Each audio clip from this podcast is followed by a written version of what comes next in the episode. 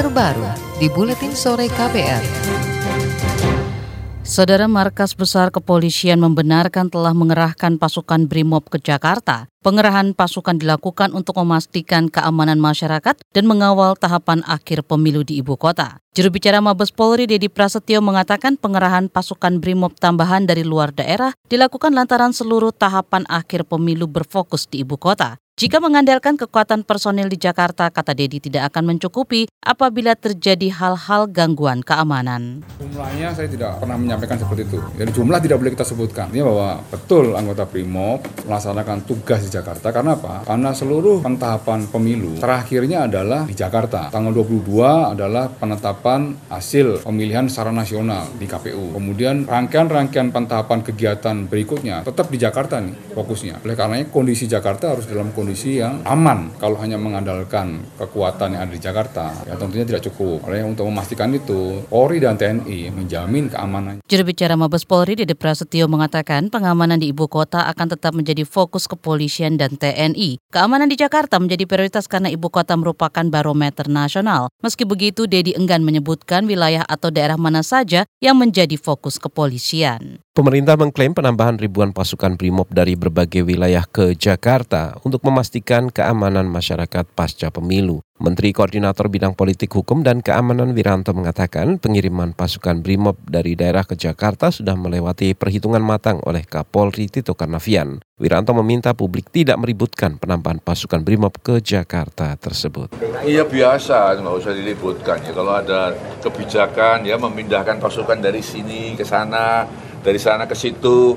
Itu kebijakan dari Polri ya tentunya berdasarkan analisa ya, keamanan setempat analisa eh, kerawanan-kerawanan di daerah-daerah yang membutuhkan perkuatan dari aparat keamanan. Untuk apa? Membuat masyarakat tentram tidak khawatir ya terhadap hal yang dianggap mengganggu ketertiban dan keamanan masyarakat. Menteri Koordinator Bidang Politik Hukum dan Keamanan Wiranto mengatakan kebijakan pemindahan pasukan BRIMOB ke Jakarta untuk mengantisipasi ancaman gangguan ketertiban di ibu kota pasca pemilu. Meski begitu, ia mengklaim belum ada indikasi kerusuhan akibat penyelenggara pemilu pada pekan lalu.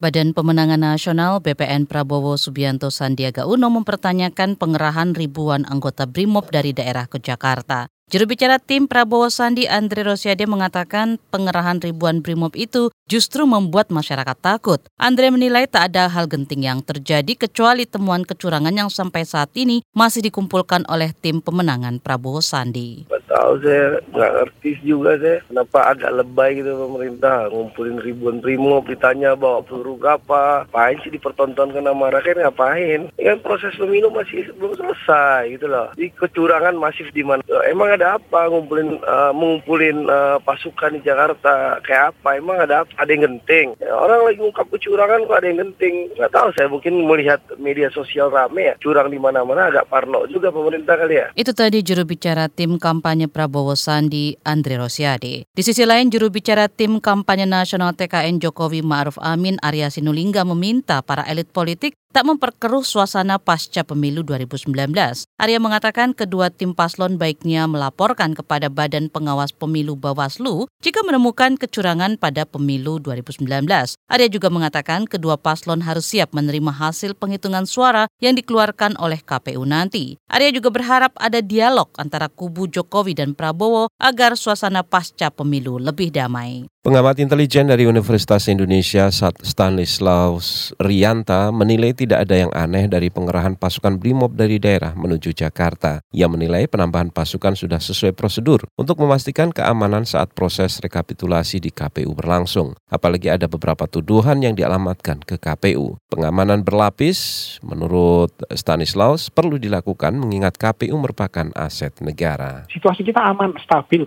Nah, soal-soal pengerahan pengerahan itu saya kira itu rotasi pasukan atau penempatan pasukan itu normatif aja itu seperti hmm. biasa aja. Yang bisa menjadi patokan itu ketika situasinya berubah. Jadi misalnya polisi menetapkan sekarang darurat sipil atau sekarang menjadi darurat militer, nah itu itu lain hal itu. Berarti ada ada situasi yang tidak aman ya. Tapi sekarang situasinya kan biasa-biasa saja. Tidak ada penetapan status yang luar biasa. Aman-aman saja, Pak. Pengamat intelijen dari Universitas Indonesia Stanislaus Rianta mengatakan, ancaman pengerahan massa dari beberapa pihak sebelumnya tidak perlu ditanggapi berlebihan. Ia justru menilai kegaduhan dan ancaman provokatif lebih banyak ditemukan di media sosial. Ia yakin masyarakat bisa memilah dan memilih informasi yang bisa dipercaya atau tidak. Saudara, sekarang kita berolahraga bersama Sindu Darmawan. KPR Sport. Jonathan Christie dan Anthony Sinisuka Ginting langsung kalah di babak pertama kejuaraan bulu tangkis Asia 2019 yang berlangsung di Wuhan Sports Center, China. Jonathan yang menjadi unggulan ke-8 mengalami kekalahan 3 game dari wakil Jepang Kento Nishimoto. Jonathan menjadi pebulu tangkis tunggal putra Indonesia yang gagal di babak pertama. Sementara Anthony Sinisuka Ginting kalah 3 game dalam pertemuan dengan wakil Hong Kong Angus Engkalong yang berdurasi 74 menit. Satu-satunya wakil Indonesia yang masih tersisa di sektor tunggal putra adalah Tommy Sugiarto. Pemain non-pelatnas itu akan menghadapi Hu Yun di babak pertama. KPR Sport. Gelandang Manchester United Paul Pogba dikabarkan akan hengkang dari Old Trafford Hal itu disampaikan Pogba kepada rekan setimnya jelang laga Manchester United versus Manchester City di Stadion Old Trafford Kamis dini hari nanti. Pogba terus dikabarkan akan hengkang dari Manchester United akhir musim ini. Potensi setan merah yang kemungkinan gagal tampil di Liga Champions musim depan membuat gelandang timnas Prancis itu semakin santer dikabarkan ingin meninggalkan Old Trafford. Kekalahan 0-4 dari Everton akhir pekan lalu membuat setan merah kini berada di posisi 6 klasemen sementara Liga Inggris dengan 64 poin. The Reds Devil terpaut 3 poin dari Chelsea di posisi keempat yang merupakan zona terakhir Liga Champions. Sementara itu, manajemen Setan Merah dikabarkan tidak akan menghalangi kepergian Pogba. Gelandang 26 tahun itu dikabarkan akan bergabung di Real Madrid atau Juventus.